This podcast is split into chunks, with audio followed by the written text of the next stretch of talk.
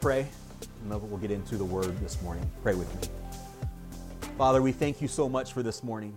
We praise you, Lord God, for your faithfulness. Lord, in the song that we just sang, great is your faithfulness. Great are you, Lord. Your promises stand. They're forever embedded in the Word and embedded in our hearts, Lord God. And what you say to us, we can trust in and have faith in. You are faithful. So, Father, I pray that you would speak again loud and clear through your Word this morning, that we could eliminate any distraction or discouragement from our hearts and our minds as we settle in and listen to you. But more than that, Father, I pray that your word convicts our heart and encourages us to move forward in faith, Lord, as we bust in joyfully into a new year. Lord, may we keep our eyes and our mind focused upon you at all times. Lord, as we use this time as a refreshment, as a way to look at the last year and reflect on it, but also look ahead to what lies before us. So, Father, may we make you our vision and our purpose moving forward from here on out. We love you, and we thank you for this morning and this opportunity. In Jesus' name we pray. Amen. Amen. All right, so you're in the book of Hebrews, chapter 11. We're going to read verses 1 through 7, and like I said, we're going to essentially cover the entire chapter today, not verse by verse, but we're just going to use it as a launching point to talk about this idea of faith, forward-looking faith. And Lord willing, that'll become extremely clear to you very, very soon. But I want to read the first 7 verses together, and then we'll jump into the message this morning, okay? Read along with me. It'll be up here on the screen, also in front of you in your Bible or on your device. Let's start in Hebrews chapter 11, verse 1. Now faith is the assurance of things hoped for, the conviction of things not seen. For by it the people of old received their commendation. By faith, we understand that the universe was created by the word of God, so that what is seen was not made out of things that are visible. By faith, Abel offered to God a more acceptable sacrifice than Cain, through which he was commended as righteous, God commending him by accepting his gifts. And through his faith, though he died, he still speaks. By faith, Enoch was taken up so that he should not see death, and he was not found because God had taken him. Now before he was taken, he was commended as having pleased God. And without faith, it is impossible to please him. For whoever would draw near to God must believe that he exists and that he rewards those who seek him. By faith, Noah, being warned by God concerning events as yet unseen, in reverent fear constructed an ark for the saving of his household. By this he condemned the world, and became an heir of the righteousness that comes by faith. So hopefully, at least in what we heard just in this opening portion of Hebrews 11, one word should come to the surface. One word that is expressed throughout this entire chapter, faith. So before we move on and move forward into this conversation, let's quickly define faith as it's even defined for us in verse 1. Remember, verse 1 says, now faith is the assurance of things hoped for, the conviction of things not seen. So faith is simply belief. It's trust. But it goes deeper than that. And I love this definition. It says the leaning of the entire human personality upon God or Jesus in absolute trust and confidence in his power, his wisdom, and his goodness. What a great definition of faith. I want to read it again. The leaning of the entire human personality upon God or Jesus in absolute trust and confidence in his power, his wisdom, and his goodness. It's a mindset. But I also believe it's not just an intellectual mindset. It goes deeper than that. And you've heard me talk about this time and again as we've been studying together for the last year and a half or so, that what we take in here is eventually going to make its way down to our heart. And from our heart, that's what breeds action and emotion, right? So yes, faith initially is intellectual property, but when we take that intellectual property and take it down to our heart and develop that relationship and understanding and trust and have faith in who God is, it should breed action and confidence and assurance that who we are and what we do is so important. So there is something we must take away from Hebrews 11, if not the entirety of the Word of God, especially the gospel message. But for today in Hebrews 11, it's got to go deeper. There's something we got to take away, and it's this. There is a world of difference between saying that you have faith and living your faith. Okay, there's a big difference, a world of difference between saying you have faith and living your faith. And that's going to be the foundation of what we talk about today. We want to go from just saying we have faith, I believe in God, I trust God, I have faith in God. We could say that all day long. But how does our life in Christ represent what we believe? How is it manifesting itself in what we do and how we live our life? This is what it says in James chapter 2, verses 14 through 17.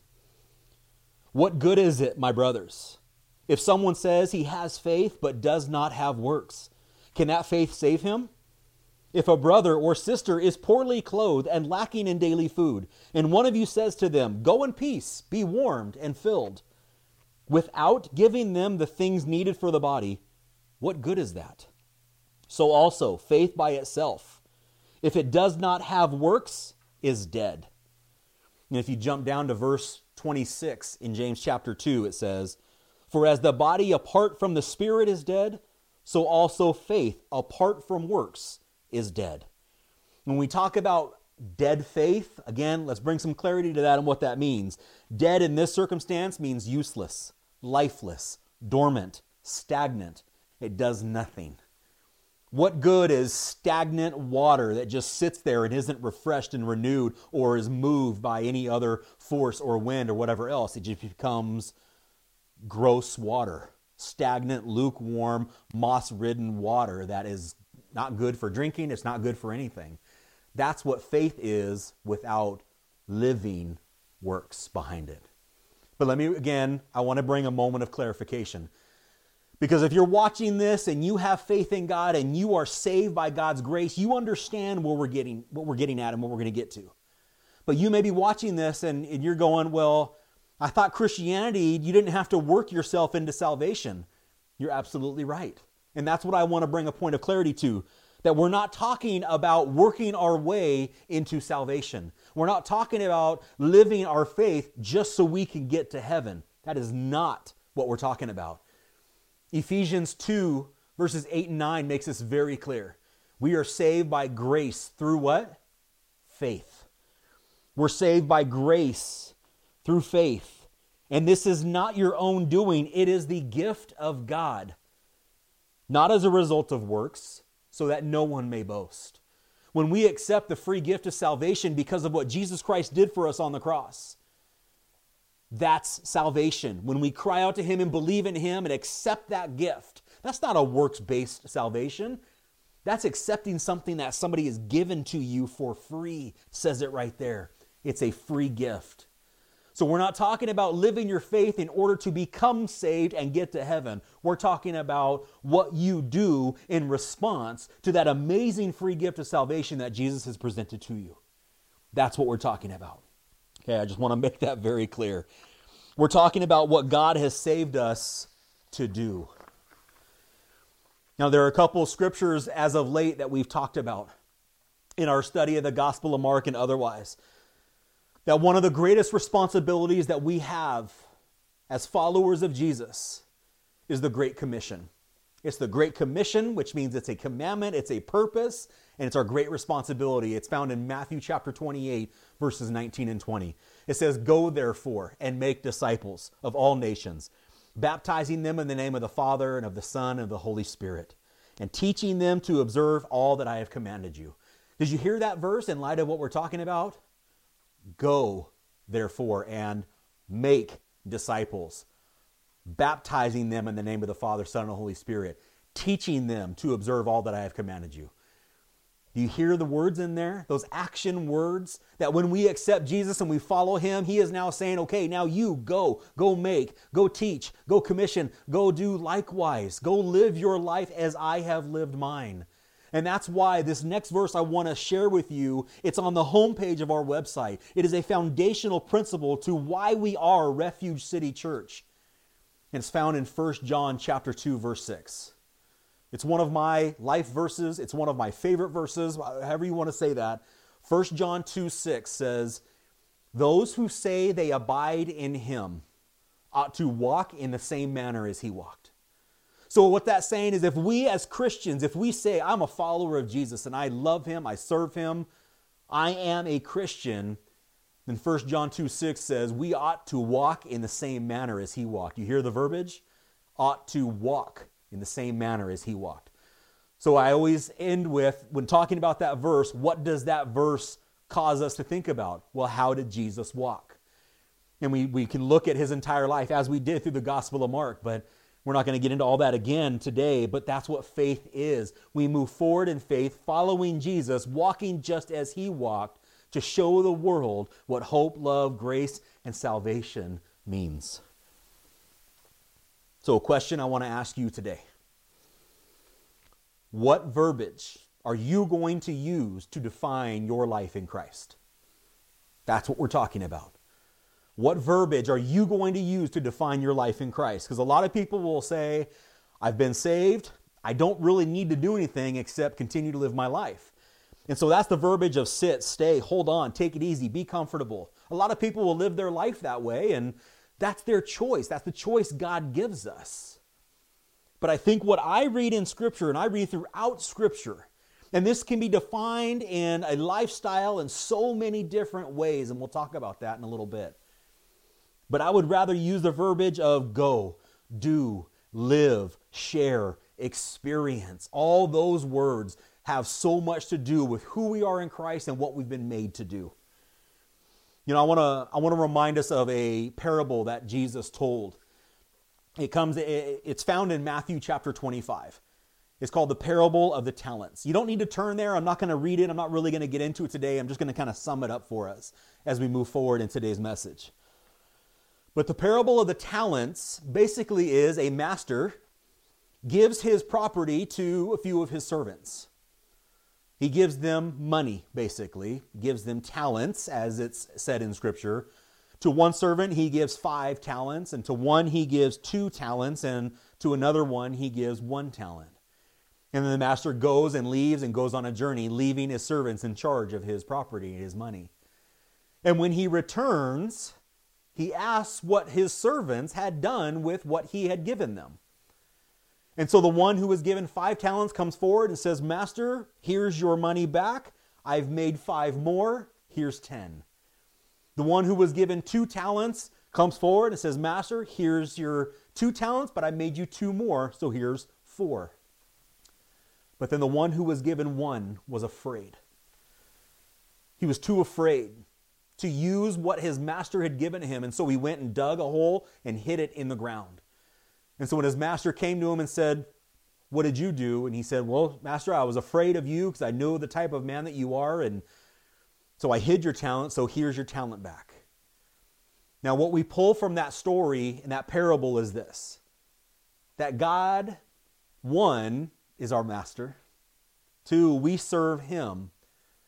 And he has blessed us and given us specific talents, gifts, treasures, that we are not to just take and receive and set aside until he returns again. We cannot be like that one servant who's afraid of God and is so nervous that he goes and buries his talent and doesn't use anything and just presents himself before his master again and says, well, here you go. And I haven't done anything with it. That's not what God wants us to do. He gives us our talents, desires, skills, abilities, for the purpose of furthering his kingdom, of expanding his kingdom, to go and make disciples, to show others how to live their life and who Jesus is. That's the purpose of what he gives us in who we are and what we are to do. You know, to the 2 servants that doubled his money, you know what he said to them? He said, well done, good and faithful servant. And what he said to the one who didn't do anything, he said, wicked servant. Wicked and slothful servant. So what we need to gather is that a Christian who is not faithful, who does nothing with his faith, in what he has been given by God, if he just holds on to it. I want you to understand that as Christians and what God has given us, his gift of salvation and our gift of life and purpose, it's not buried treasure. We don't age like fine wine. We can't just sit around and expect to multiply and do more for God's kingdom if we don't do anything with it. All we become is a dirty old coin that's useless. It means nothing in God's economy.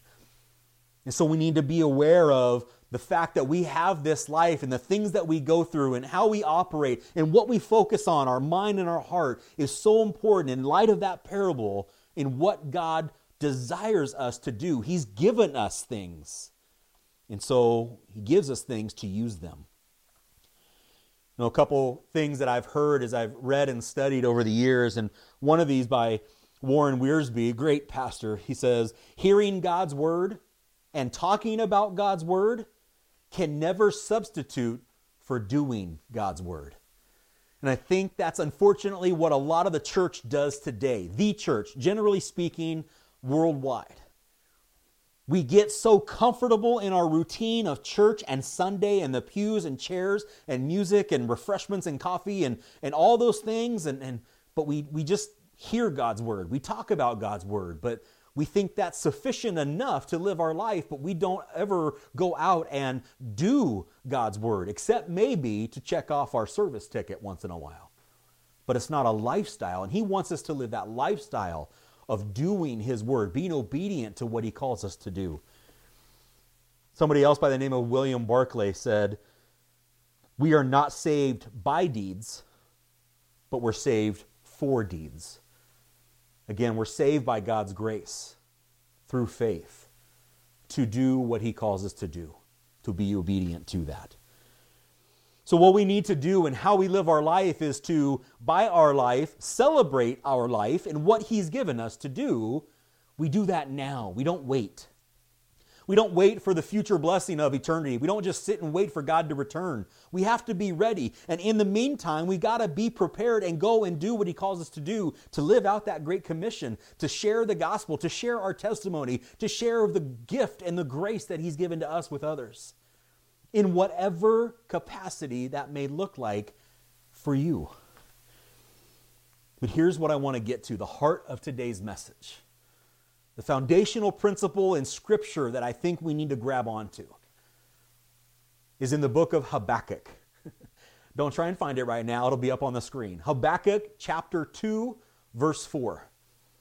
It says, behold, his soul is puffed up. It is not upright within him, but the righteous shall live by faith. But the righteous shall live by faith. You know why that's such a great passage? In such an obscure, hidden book in the Bible, is because that verse is mentioned 3 other times in the New Testament. It's in Romans 1, it's in Galatians 3, and it's in Hebrews 10. The righteous shall live by faith. It doesn't say the righteous shall just say they have faith, but the righteous shall live by faith. So how do we go from just having faith or saying we have faith in God to actually living that faith? So we're going to get back to Hebrews right now. So you're in Hebrews 11. I want you to do me a favor and just turn back 1 chapter to the end of Hebrews chapter 10. It'll be up on the screen, but if you have it in front of you, Hebrews chapter 10, verses 35 and 36 says this. Therefore, do not throw away your confidence, which has a great reward, for you have need of endurance, so that when you have done the will of God, you may receive what is promised. You have need of endurance. Why? We need to live in a way that honors the Lord by what we do to share the gospel in whatever capacity he has called us and with whatever talents he's given us. So right back to that parable of the talents, he gives each and every one of us a certain amount based on what he can trust us with, what he can give to us. Some may have be given more according to our eyes. Some may be given less. That doesn't demean what God has given to you. It means what he's given to you, he knows you can handle and knows you have the capacity to carry that out and do something with it. So why then are we pressed with the need of endurance? If we're not called to do and go and make and live and share, why would we need endurance? Why that call? You don't need endurance if you're not prepping to do something that's worthy of building up your endurance. And in this case, maybe not necessarily physical endurance, but your spiritual endurance. And that's kind of what we want to focus on for a moment. So I want you to do me a favor. You're in Hebrews 10.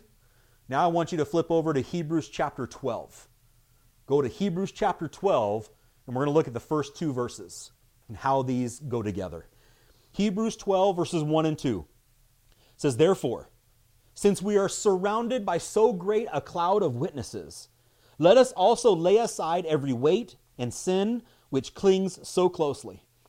And let us run with endurance the race that is set before us, looking to Jesus, the founder and perfecter of our faith, who for the joy that was set before him endured the cross, despising the shame, and is seated at the right hand of the throne of God."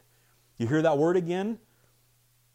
Lay aside every weight, every sin, everything that is going to keep you from slowing down spiritually as you head out to go and do and run this race that God has set before you with the gifts and talents that he's blessed you with.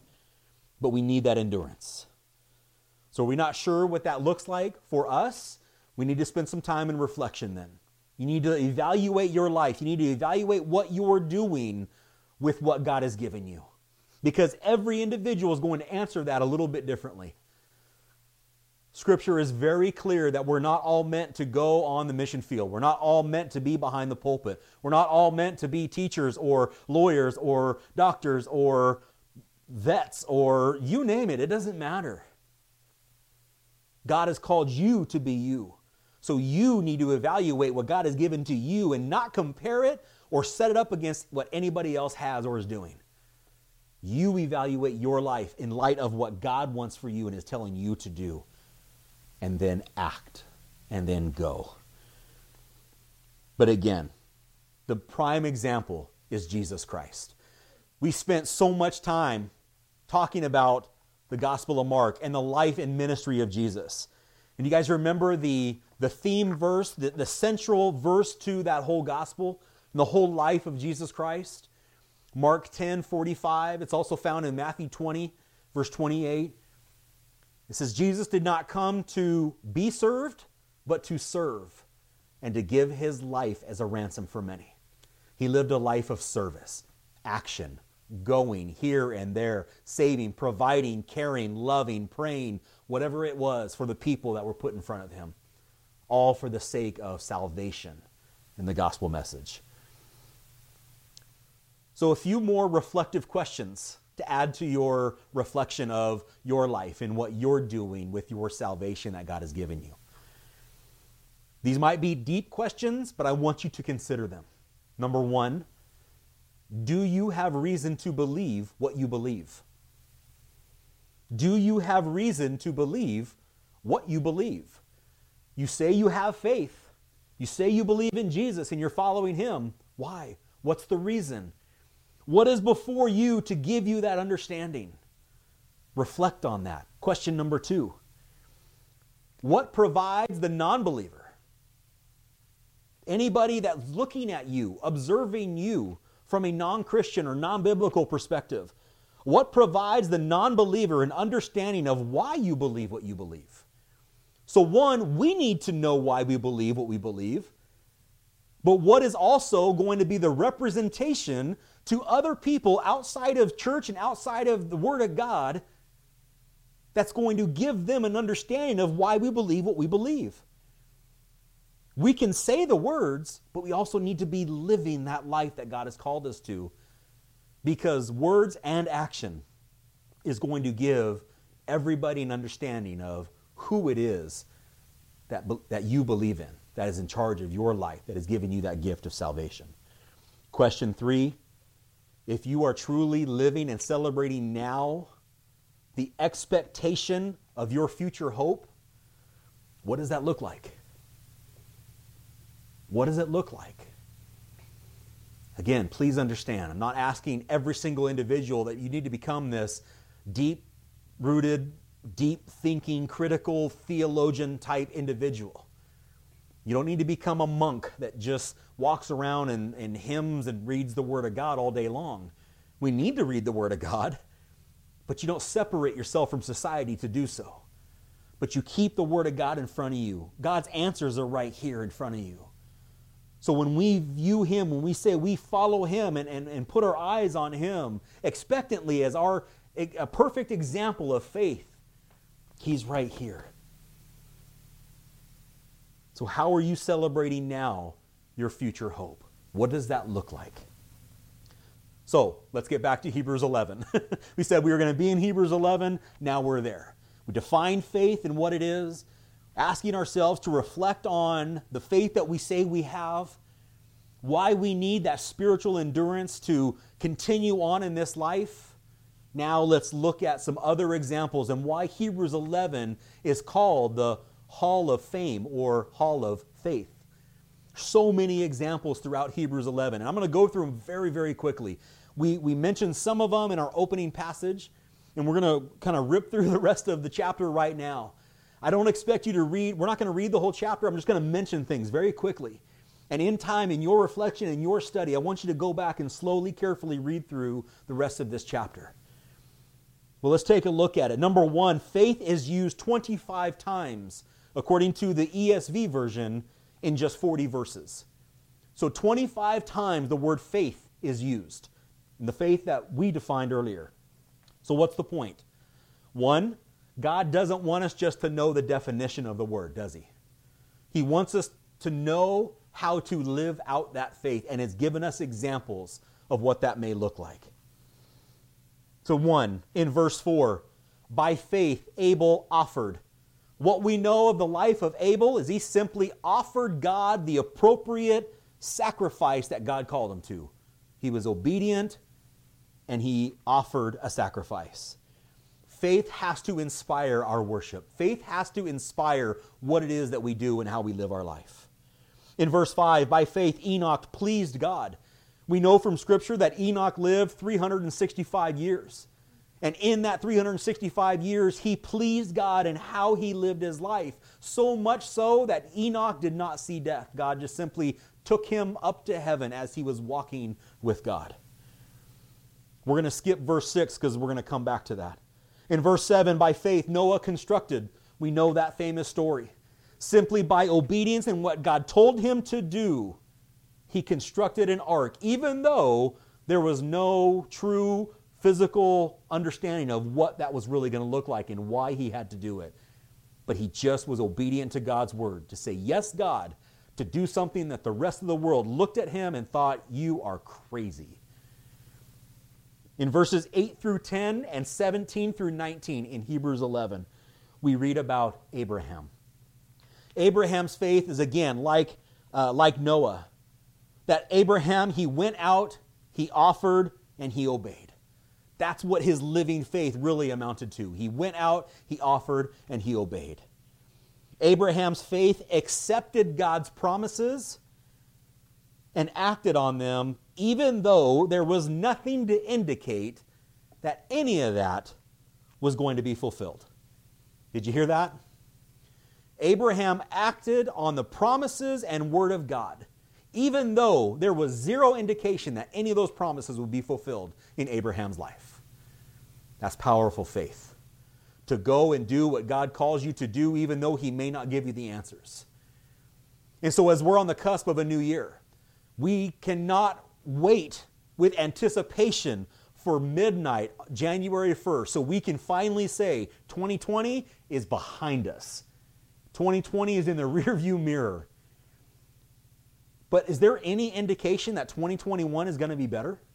Is there any indication that 2021 is going to be the best year ever just because this year is behind us? Is there any indication that 2021 is going to be worse than 2020? No, we don't have those answers because we don't know that future.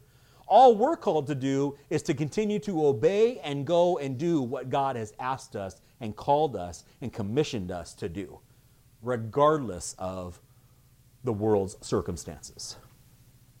In verse 11, by faith, Sarah believed and conceived. That's it. She believed in what God told her, that even in her old age, she would conceive and bear a child. And we saw the same with Elizabeth and with Mary, the mother of Jesus. They believed, accepted that gift, accepted that word, and God provided and did the impossible. In verse 20, by faith, Isaac invoked blessings. In verse 21, Jacob blessed and worshiped. In verse 22, Joseph instructed. In verses 23 through 28, Moses refused riches, became enslaved, and then exited, all out of obedience to what God called them to do. In verse 29, by faith, the Israelites crossed. That's all they had to do. God parted the way. God did the impossible. All they had to do was, by faith, follow and go and cross that Red Sea, and they were saved. In verse 30, by faith, the walls of Jericho fell because the people marched. Again, obedience. Verse 31, by faith, Rahab believed and welcomed people into her home. In verses 32 through 34, Gideon, Barak, Samson, Jephthah, David, Samuel, and all the other prophets. Now listen to what they did. They conquered, enforced justice, obtained promises, stopped the mouths of lions. They quenched fire. They escaped the sword. They were strengthened and made mighty and defeated their enemies. Because they had faith. Because they listened to the word of God and did what God called them to do. But again, at the heart of all these examples of living faith is the willingness to obey and the willingness to continue to seek God.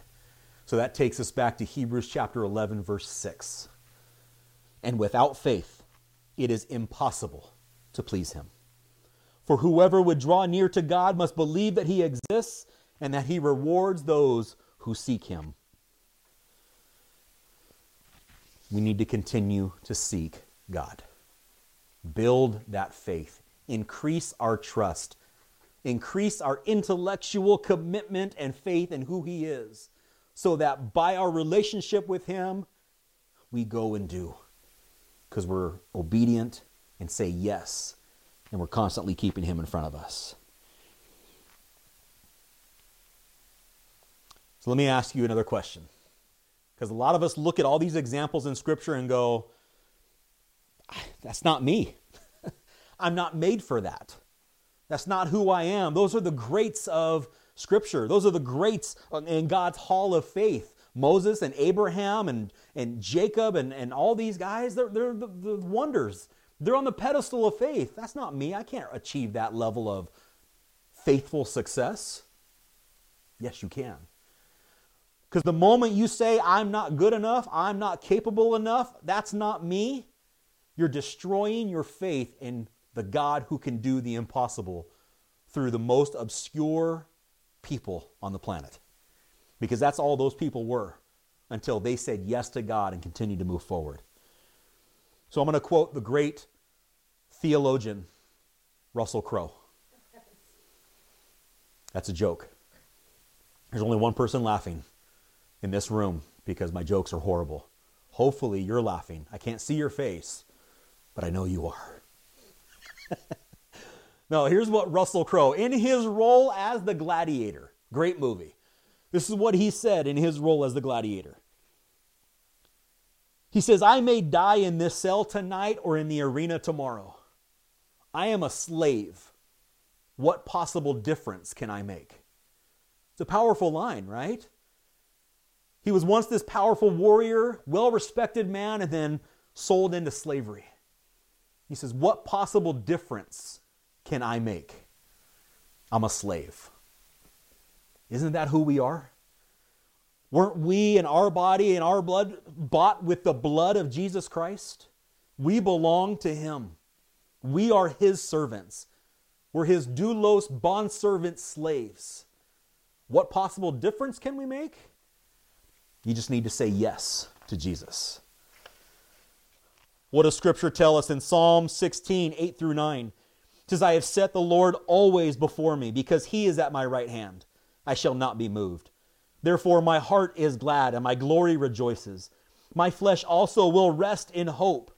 You will show me the path of life. In your presence is fullness of joy. In verse 11, at your right hand are pleasures forevermore. we need to keep God before us. He's promised us eternal glory. He's promised us riches. He's promised us other gifts and crowns in glory. Is that what we're seeking? Or are we seeking what we can get from mankind, the here and now? I'm going to use one more quote from Russell Crowe, or his character, Maximus Decimus Meridius, as he was called. He said to his soldiers in the beginning of the movie, what we do in life echoes in eternity. What we do in life echoes in eternity. I know that's not biblical necessarily by the term or the phrase in a movie, but it's actually true. That what we do here now with the gifts God has given us, there are going to be blessings galore in heaven. I've got a good friend of mine that always says that to me, blessings galore to you. And I know you're watching, I know who you are. But that's a great word. And that's what God has for us in eternity. Romans 8:18. For I consider that the sufferings of this present time are not worth comparing with the glory that is to be revealed to us. And in like fashion, 2 Corinthians chapter 4, verses 17 and 18. For this light momentary affliction is preparing us for an eternal weight of glory beyond all comparison, as we look not to the things that are seen, but to the things that are unseen. For the things that are seen are transient. They're temporary. They're fleeting. They're momentary. But to the things that are unseen are eternal. So yeah, 2020 was a horrible year. 2021, Lord willing, is going to be better. It may be the same, it may be worse. But our mindset in faith in Christ is that doesn't matter what may come. What matters is that our heart, our mind, our eyes, our ears are on Jesus Christ, moving forward in what He calls us to do, no matter what. In Jeremiah 15, verse 11, it says, God has set you free for the purposes of good. God has set you free for the purposes of good. How are you living your faith for the good and welfare of others? So what are we going to do with the talents He's handed you? We could easily enough, we just got through Christmas. And by the way, maybe ask your kids, did any one of your kids, did anybody, you or maybe anybody else, did you witness, accept a gift and then not open it? That would be ridiculous. That would be silly. Everybody opens their presents. If you're given something, you open it. You don't just take a wrapped gift and say thank you and go and set it in the corner. That's pointless. So the idea is He's given us the gift of salvation. So we have to unwrap that gift, dive into Scripture, lean on Him, hear His voice, and then act on what that gift is, what He calls us to do. Do any of you make resolutions? Anybody make resolutions in the new year or planning to? It's amazing because we often do that with maybe a new weight loss goal, or I'm going to do this in the new year, or I'm going to accomplish this or that, whatever it might be. But Scripture actually speaks to resolutions. And so as we're leaving this past year and we're going to move forward into a new year, let me give you an insight in what can be our focus as we move forward. 2 Thessalonians chapter 1, verses 11 and 12 says, to this end, we always pray for you, that our God may make you worthy of His calling and may fulfill every resolve. Sound like a resolution? It's because it is. In that instance, resolve means any decision, any action, any commitment, any resolution you make. I'm going to read it again. To this end, we always pray for you, that our God may make you worthy of His calling and may fulfill every resolve for good and every work of faith by His power, so that the name of our Lord Jesus may be glorified in you and you in Him, according to the grace of our God and the Lord Jesus Christ. That's everything. So whatever you set out to do, whatever you're thinking about for 2021, whatever you're going to leave behind, whatever you're going to reflect on as you move forward in faith in Jesus Christ, that's your resolve. that His glory would be manifested and fulfilled in you, that you pursue righteousness, that you pursue Him, and in everything that you can muster inside you, whatever He's given to you, just say yes to His calling and go and do and act and ultimately live. Because as we started out by saying in James chapter 2, if faith without works is dead, then it's time to live. So I know we've had a rough go. We've had a rough time. Take away COVID. Take it all away. Never existed. You may still have had a rough year, because we know a lot that are dealing with a lot of stuff. A lot of people are dealing with a lot of physical ailments, disease, cancer. A lot of people may be dealing with a lot of economic hardships, job loss, or whatever it might be because of the season we're in, where you insert into the blank whatever it is that you've experienced, COVID or not. Is that what are we going to do from here on out? That's the challenge. That's the purpose in this call and this message today that God wants to give to you. How are you going to move forward in faith, complete trust in who He is and what He's given you to do? If you have any questions, I don't know how to figure out my calling. I don't know what my purpose is. I don't know how to consider that. Or I've been in my job now for 20, 30, 40 years. How can I make a change now? Well, if God calls you to it, then we need to figure out what that is. But please ask. Please consider it. And we'll continue to live this life together in this community that we call Refuge City Church. Amen? All right. I want to pray. I'm going to open with a short prayer that I believe is important. It was written probably about 400 years ago. So I've modernized the English a little bit to make sense, but let's pray and we'll close out our time together this morning. Lord, fan this divine spark into a glowing flame. When faith sleeps, my heart becomes an unclean thing, the fountain of every repulsive desire, the cage of unclean lusts and that's trying to escape. The poisonous tree of deadly fruit, the open wayside of earthly weeds.